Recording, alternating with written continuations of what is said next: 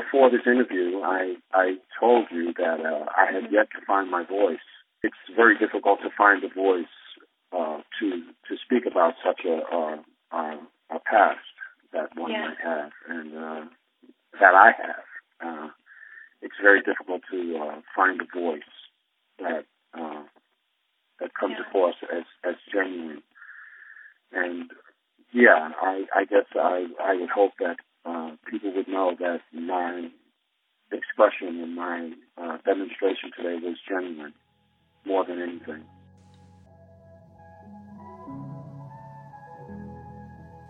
Welcome to Kite Line, a weekly radio program from WFHB that focuses on issues in Indiana's prison system and beyond. Behind the prison walls, a message is called a kite. Whispered words, a note passed hand to hand, a request submitted to the guards for medical care. Illicit or not, sending a kite means trusting that other people will bear it farther along until it reaches its destination. Here on Kite Line, we hope to share these words across the prison walls. Before we get started with this week's theme, we want to share some prison related news.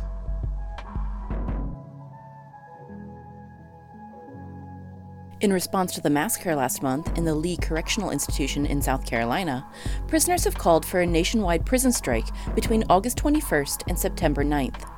Rather than accept prisoner on prisoner violence stoked and managed by the guards and administrators, prisoners are calling for a new round of collective struggle to improve their lives. This is part of their call.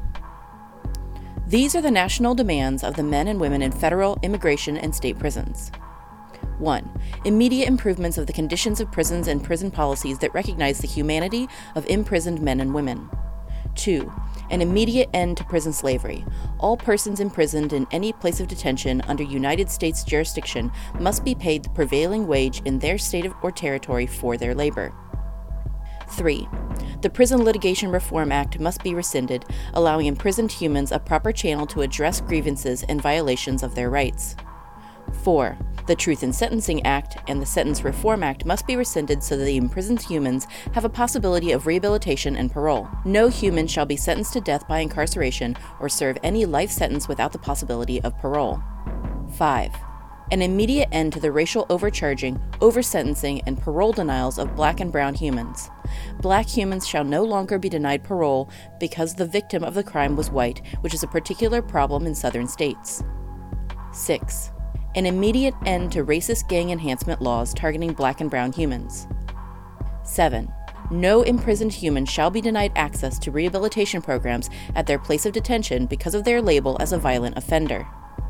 8. State prisons must be funded specifically to offer more rehabilitation services. 9. Pell Grants must be reinstated in all U.S. states and territories. 10. The voting rights of all confined citizens serving prison sentences, pretrial detainees, and so called ex felons must be counted. Representation is demanded, all voices count. We all agree to spread this strike throughout the prisons of America. From August 21st to September 9th, 2018, men and women in prisons across the nation will strike in the following manner Work strikes. Prisoners will not report to assigned jobs. Each place of detention will determine how long its strike will last. Some of these strikes may translate into a local list of demands designed to improve conditions and reduce harm within the prison. Sit ins. In certain prisons, men and women will engage in peaceful sit in protests. Boycotts. All spending should be halted. We ask those outside the walls not to make financial judgments for those inside. Men and women on the inside will inform you if they are participating in this boycott. Hunger strikes. Men and women shall refuse to eat. In today's episode, we hear from Timothy Stewart Winter, an associate professor at Rutgers University with a background studying sexuality and incarceration. Stewart Winter wrote the book Queer Clout Chicago and the Rise of Gay Politics. In this episode, they speak about the policing of sexuality and some of its consequences, beginning with the 1990s and the rise of the sex offender registries. Last week, we heard from Joe, who lives with the stigma of being on a sex offender registry after spending time inside. Now, we trace the laws that led to such an impact for the 900,000 people in the United States on state sex offender registries. We also hear about the case of the New Jersey Four, a group of queer women of color who were assaulted in New York City, and how their case was tried. Let's get started. In the 1990s, as many people know, the federal government pushed on the states uh, a, a bunch of ways that they wanted the states to be harsher about crime, to hire new police officers, to mandate longer sentences for lots of different mm-hmm. kinds of crimes. And within this moment, one of the things the federal government does is say, we want the states to single out a population. At first, it's kind of labeled as sexually violent predators for mm-hmm. especially harsh treatment. The initial law is called the Jacob Wetterling Act, and that is part of the Federal Violent Crime Control and Law Enforcement Act of 1994. It's a Clinton era act, and it goes along with three strikes. It leads to the rise of sex offender registries, which are created in all 50 states and which kind of grow from this initial federal mandate in lots of new directions. The states kind of experiment with different ways to expand the scene of punishment, if you will, from the prison to the outside world. And the mm-hmm. result is it creates a class of people who, even after they're and it's, it's a very large number of people, it's close to a million people in the U.S., uh, almost 900,000, even after they are released, their rights are diminished. So it's a kind of mm-hmm. intensification of the kind of marking and stigma that every former prisoner suffers. When you Google them, their name, the fact that they have been designated a sex offender pops up. That information is controlled by each of the states and the District of Columbia. The federal government requires that the states do this. Like incarceration in general, it hurts people's abilities to get jobs, get apartments. Some significant, I think something like 25% of registered sex offenders are juvenile offenders. And, you know, this can last for decades. You mean you can be convicted and get on the sex offender registry as a young person under 21, under 18? That's correct. And you stay on it. The general idea is that you're on it for the rest of your life. I think it's very clear that that it's a panic in the sense that it is not a kind of rational, effective response to the kinds of crime, shattering, disturbing crimes, to be sure, that the laws were written in response to. Many of these laws were given the name of a particular offender, right? So, so the Jacob Wetterling Act leads to what's called Megan's Law, which is actually not uh, one law, but it's sort of a, a model of what's called community notification. Mm-hmm. These laws are results from public outrage over particular kinds of crime victims, white mm. children murdered mm. by a stranger, Megan, Polly Klaas, wow, it was a big one, Adam Walsh. You know, these cases get passed out of a sense of societal outrage and that something should be done uh, mm-hmm. about these unsolvable or, or even if not unsolvable, um, you know, crimes that, that people feel really terrible about. But certain kinds of victims uh, are perceived as kind of super innocent. The response to that, the legislative response, is let's lock up more people, let's lock them up for longer, and let's kind of blur together people who are a threat to others uh, mm-hmm. and people who may not be. A, a punitive turn toward any kind of offense that, that has a sexual component. So, uh, are you suggesting that it isn't just the kind of sexually violent predators that a Megan's Law, an Amber Alert, a Polly bring to mind who are targeted by these sexually violent predator laws? Are you suggesting that it's actually other people as well who are caught up in the nets Absolutely. Um, once the state has these laws on the book, they are used in order to secure longer sentences and harsher punishments for other people. Mm-hmm. Um, they are disproportionately used again, like criminal laws, more generally against people of color, particularly African American men. We also know that, uh, that, that these mm-hmm. laws are used against queer women, especially black and brown queer women women who defy sort of societal norms about womanhood, women who may be AG or aggressive. I mean, at least do these laws protect the people they were intended to protect? So that's the outrageous thing is that there really is not a lot of evidence that they do what they're supposed to do, and they actually have some kind of perverse effect, especially mm-hmm. in the case of Megan's Law, the community notification piece. There's good evidence that there's a kind of boomerang effect where it actually discourages people from reporting domestic violence because people are afraid of triggering community notification uh, against people in their own family. These laws propagate a kind of a vision what sex crimes look like. Um, crimes against children committed by strangers, and that that's mm-hmm. the sort of archetypal threat. And communities. Are supposed to be protected by the police um, from these external sources of danger, um, and it distracts from the real source of harm that's most common, which is within the family. Right? right. Yeah. It also demonizes people who live in communities where kids do face real violence whether it's lead in the water, crappy schools, uh, or police violence, right? So we have this vision that the police are protecting children thanks to these laws, but in fact more children are at risk from police than protected by them, at least in, in this understanding of the panic around sexuality. I think that's right. I think it creates a vision of protection that kind of masks criminalization of mm-hmm. uh, of certain, you know, the, the question of who is being protected and who is being criminalized is the question that I think we have to ask in analyzing mm-hmm. how these laws have played out. And because a lot of these laws also criminalize things that we might not understand as being caught up in the net, like That's indecent right. exposure, public urination, consensual sex between adults in public, for example, or sexual sex be- between teenagers who may fall on either side of age restriction. divide. So a great number of people within that, nearly a million people on these registries are not rapists.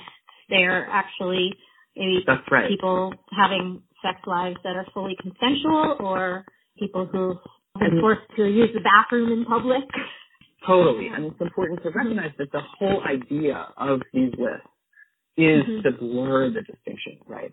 To create one class of people who who are dangerous and not to kind of recognize the shades of gray.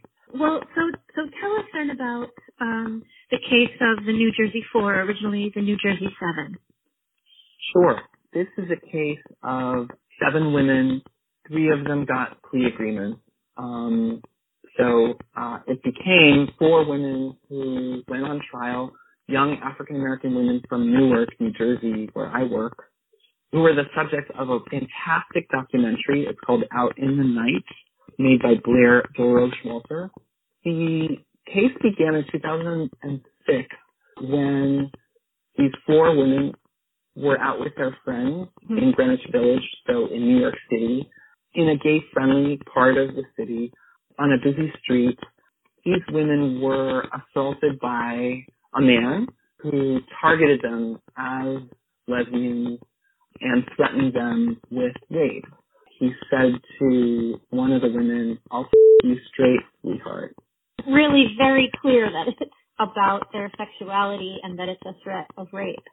Targeted against these kind of butch black women. Um, mm-hmm. Renata Hill, Patreese Johnson, Venice Brown, and Terrain Dandridge get into a fight with him. This is all caught on video.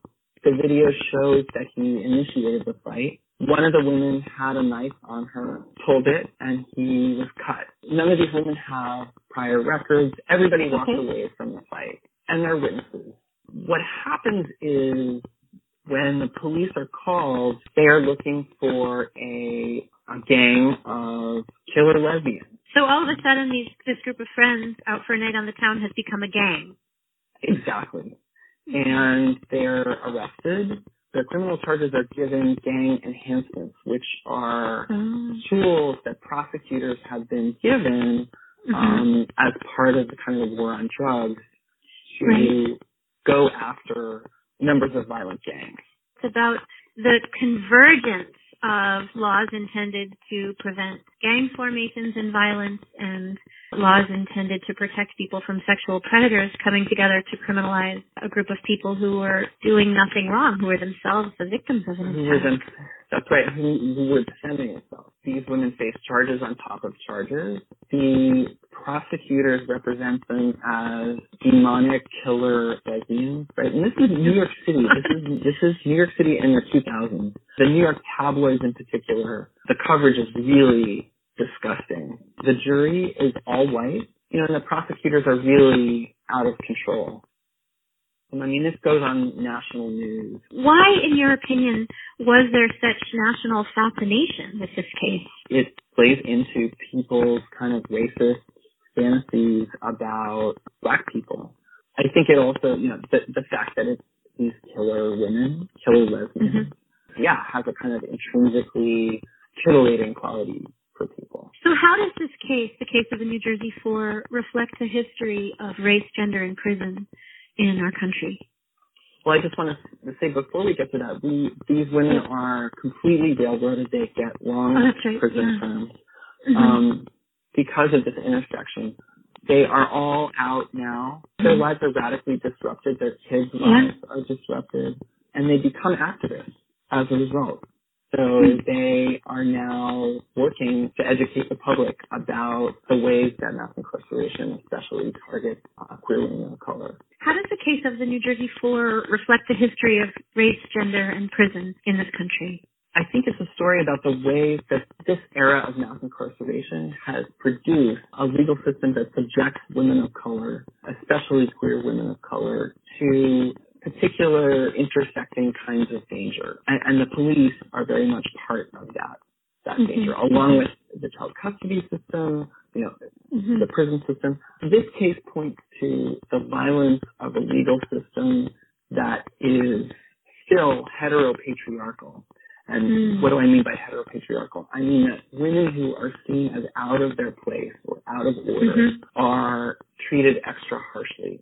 And in this mm-hmm. case, especially, women who fight back against aggressors, who ostensibly we as a society tell ourselves, you know, that protecting women and children, innocent women and children is the purpose or part of the purpose of criminal law. And yet it's a question of who is protected and who is actually being further criminalized by mm-hmm. harsh policing and punishment.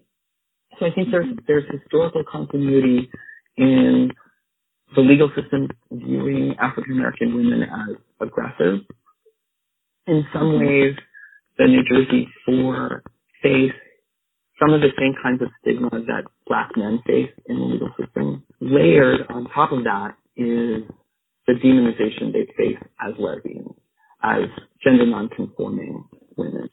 There's also a longer history of women who fight back against rapists or against violent intimate partners who are demonized by the state what is this particular activism in Newark say, or nationally, the activism led by African American women against the violence of mass criminalization advocating? I think it is advocating for attention to the intersections between the criminal legal system and race and gender and sexuality. And certainly in the case of the New Jersey Four, I should I should add, you know, they are they are advocating for reform that will protect women who are fighting back against assault or against rape from being kind of demonized, um, and to call attention to the ways in which that happens, you know, every day in lower profile cases. They're also fighting against people being locked up for too long, the gang enhancements that were used against them.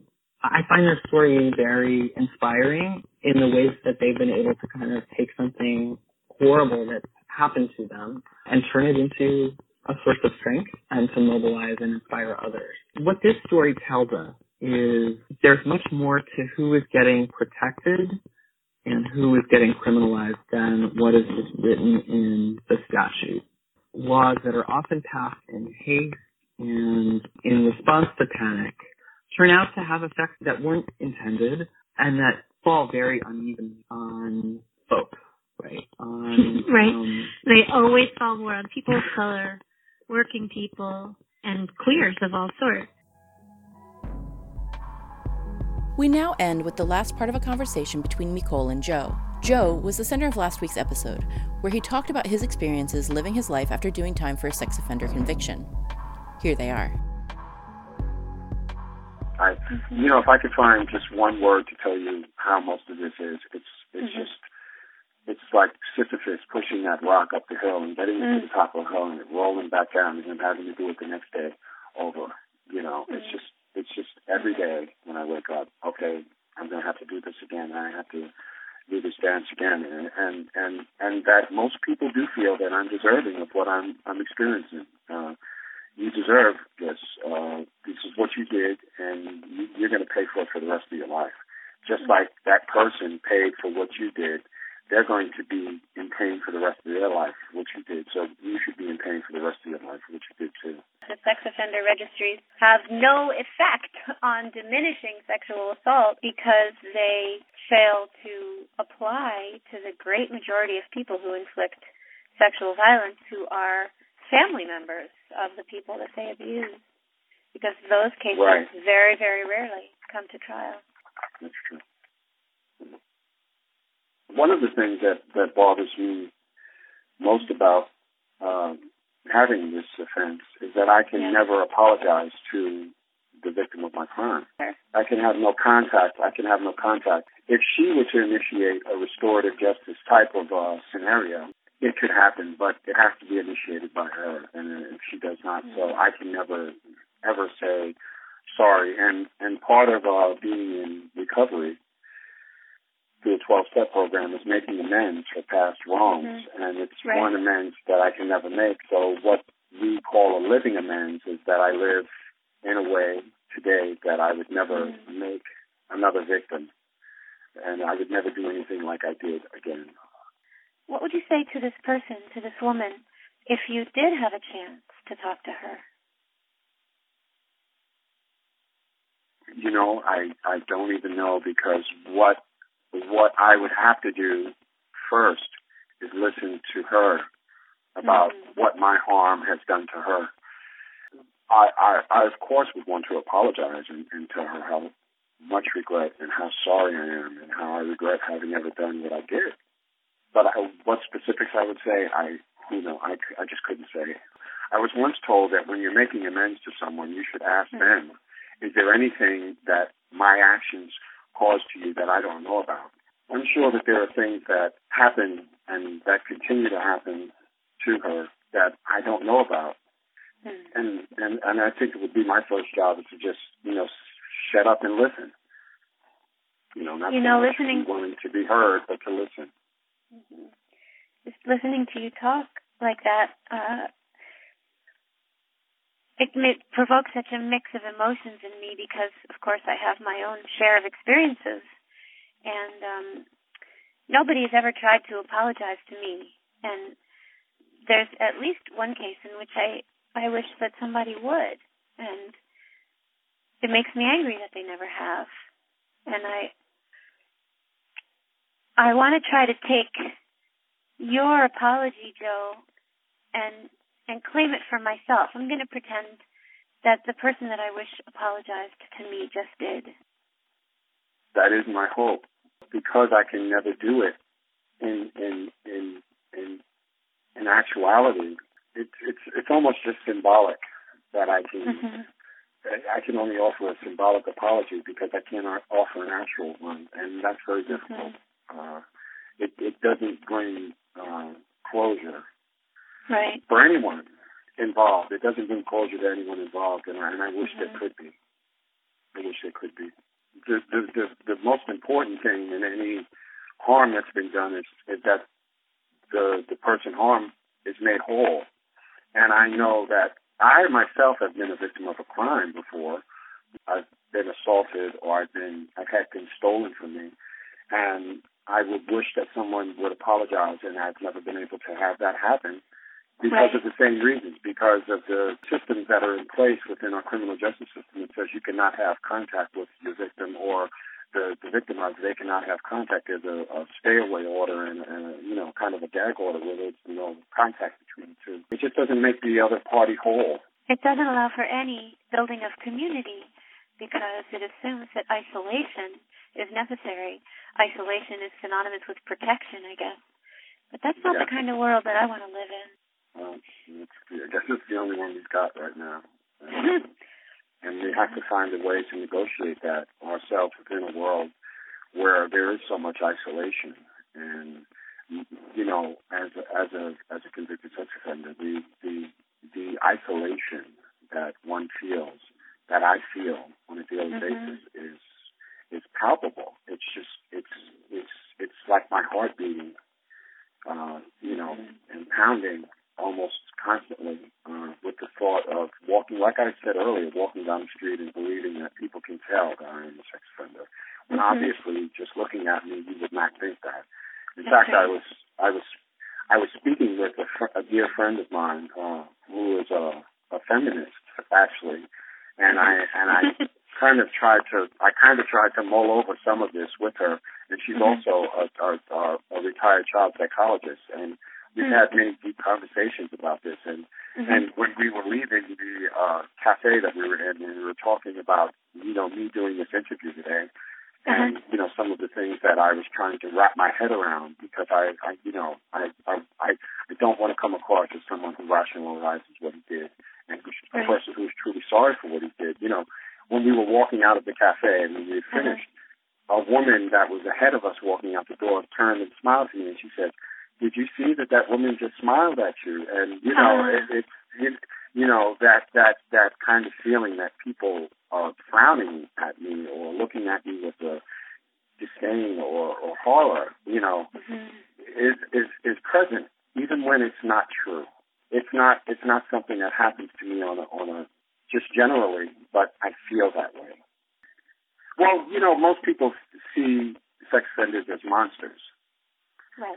And I would hope that people could not prejudge because I would like to believe, and I do believe that people can change, mm-hmm. and people there is a, a component or, or or a reality of redemption for everyone. Everyone should have a, uh, an opportunity for redemption, and uh, I would hope that uh, people would see that even sex offenders uh, have some redeemable qualities that there is something redeemable in a person who has been convicted of a sex offense. One of the things about discussing uh, crime and punishment in general is there's always going to be, I think, uh, uh, uh, a view or a position of either a person who has been harmed or a person who has committed great harm that people forget or neglect to uh, discuss. The thing that I most want to impress upon anyone who might hear this is that, again, I said, I am responsible for what I did. I've taken full accountability and responsibility for what I've done. To try to add or take anything away from this interview might seem very self-serving uh, to me, and, and I and I don't want that to be. Before this interview, I I told you that uh, I had yet to find my voice. Yeah, it's very difficult to find a voice uh, to to speak about such a a, a past that one yeah. might have and uh, that I have. Uh, it's very difficult to uh, find a voice that uh, that comes yeah. across as as genuine. And yeah, I, I guess I I would hope that uh, people would know that my expression and my uh, demonstration today was genuine more than anything. Even with uh, its problems and, and, and, and even with all of the problems involved. This has been Kiteline. Anyone affected by the prison system in any form is welcome to write us via our P.O. Box, Kiteline Radio, P.O. Box 2422, Bloomington, Indiana 47402. Kiteline wants your feedback. You can reach us via email at kitelineradio at gmail.com or find us on Facebook. KiteLine is intended as a means of communication between people across prison walls. We are not responsible for all views expressed on the program. WFHB, its contributors, or any affiliates airing this program are not responsible for the views expressed on the show. This has been KiteLine. Join us every Friday at 5:30 p.m. for more stories, news, and insights about the impact of prison on our communities. Thank you for listening.